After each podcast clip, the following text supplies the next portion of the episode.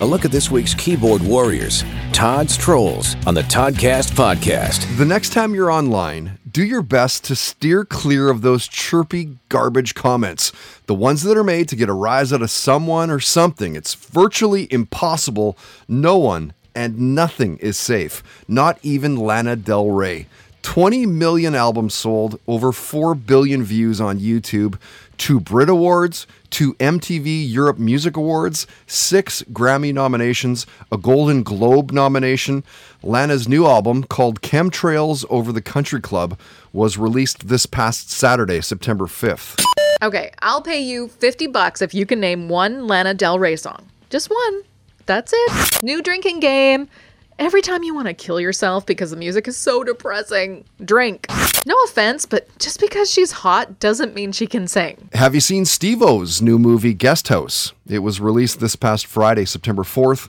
Billy Zane, Sean Bishop, and Pauly Shore are also in it. It's about an engaged couple who buy a home, and the jackass in the guest house refuses to leave. Remember in Jackass when that alligator almost got a hold of Steve O? Yeah, too bad that didn't happen. What?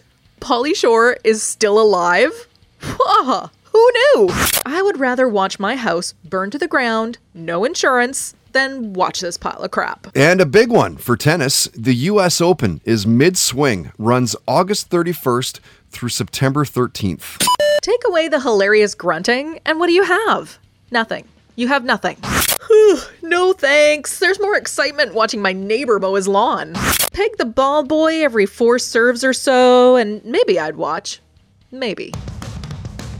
Todd's Trolls on the Toddcast podcast is powered by The Garage, Games and Geekery, your place to play RPGs, board games, and Warhammer in Maple Ridge. Online at garagegames.ca.